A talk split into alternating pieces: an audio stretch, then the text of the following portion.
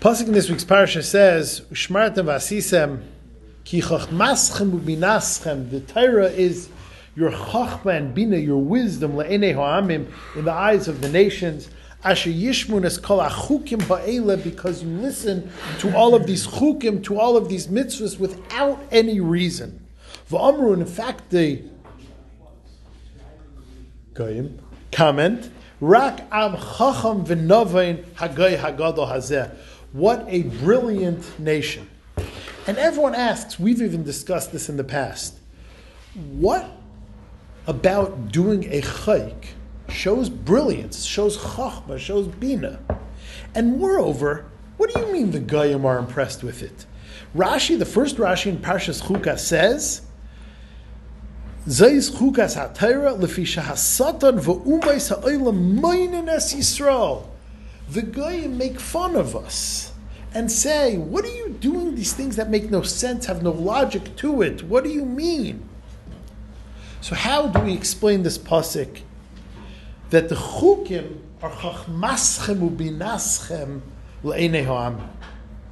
Let's put that on the back burner for a second. There's another parsha in this week's parsha that we're very familiar with. V'ahavta is Hashem aleikecha. You should love Hakadosh Baruch b'chol avavcha, b'chol nafshecha, uv'chol ma'idecha. What does it mean to love Hakadosh Baruch Hu with all of your nefesh, with all of your life? So we're all familiar with the drasha the Gemara Brachas brings from Rabbi Akiva. Afilu neitelas nafshecha. And Rabbi Akiva expanded that to mean that your whole life you should say, you should think in Shema about you being killed for your religion. But you know that's not it's not limited to that. The Tiferes Shlomo, the Radomsker, says in Parshas Va'era beautifully. We know that nefesh means a person's rotzen, a person's will, a person's desire, a person's wishes. A person's ritzainis are his nefesh, like we find by Avram Avinu. He told Bnei Ches, "Im yesh es nafshechem likbar es mesi." If it will be your wish for me to purchase Me'aras Hamachpela from you, we see that nefesh mean wishes. So the Radomsker says gorgeous. You have to worship HaKadosh Baruch Hu when you're in the mood and when you're not in the mood. There are plenty of times that I'm just not feeling it. Some days you wake up and you're just inspired. Ah, things are going great, and Baruch Hashem, or Adrabah, things are going very bad and you need a daven. Some days you just don't feel it. Either you're upset, you're angry, you're indifferent, you're out of it. Says the pasuk b'chol nafshecha with all your wishes, when you're into it and when you're not. And the Radomska says even deeper. Afilu noitelas nafshecha. Even if Hakadosh Baruch Hu takes away your will to serve the Ribono Shel Olam, sometimes life just deals you challenge after challenge and curveball after curveball. Afilu noitelas nafshecha says the Radomska gorgeous. Even if Hakadosh Baruch Hu, life circumstances take away your will to serve the Ribono Shel Olam, that's b'chol nafshecha. In fact, the Gemara Kedushin says that the Yetzer Hara gangs up on you every day and wants to kill you. Really? Is it the Yetzer Hara's job to kill you? The Yetzer Hara's job is to get you to do Averis. Now, yes, the Yetzer Hara is the Mal Hamavis, but what does it mean, the Yetzer Hara Mavakish Lahamisai? It's a Sefer Darkei Noam that says gorgeous. The Yerushalmi says, why is an esrig that's dried up, an old dried up esrig puzzle? Because it says, Loy hamesim yahalaluka. Dead people can't praise. That's the Bavli. Yerushalmi says, Loy hamesim yahalaluka. Dead is another word for dried up. The Yetzer Hara's job is to make you dead, is to make you dry and indifferent. And that's the Gemara saying, B'chol Yem, the Yetzer Hara wants to make you dead. Ugh. Just not into it, not excited. And that's what it means, B'chol Nafshecha. So how are you supposed to be worshiping the Rebbeinu when you don't want to?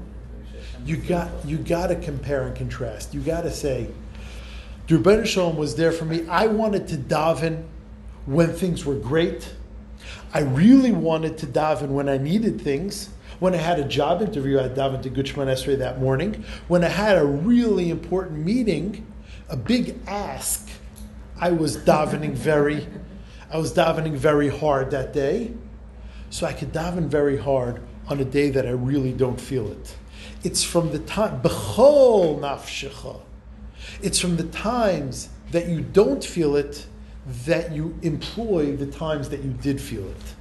And that's what it means, rak amchachan v'navin.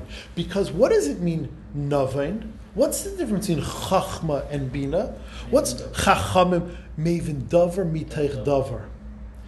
We worship the Ribono Shel Olam on the mitzvahs that do make sense. There is so much logic in Parshas Mishpatim. The Torah has an exquisite system of how to work out financing, such a complicated, complex, and delicate system of the Lavin and essays that do make sense. Such a beautiful and inspiring part of the Torah Erechayim, how to celebrate Yontif, how to wear a pair of tzitzis to remind you of the mitzvahs.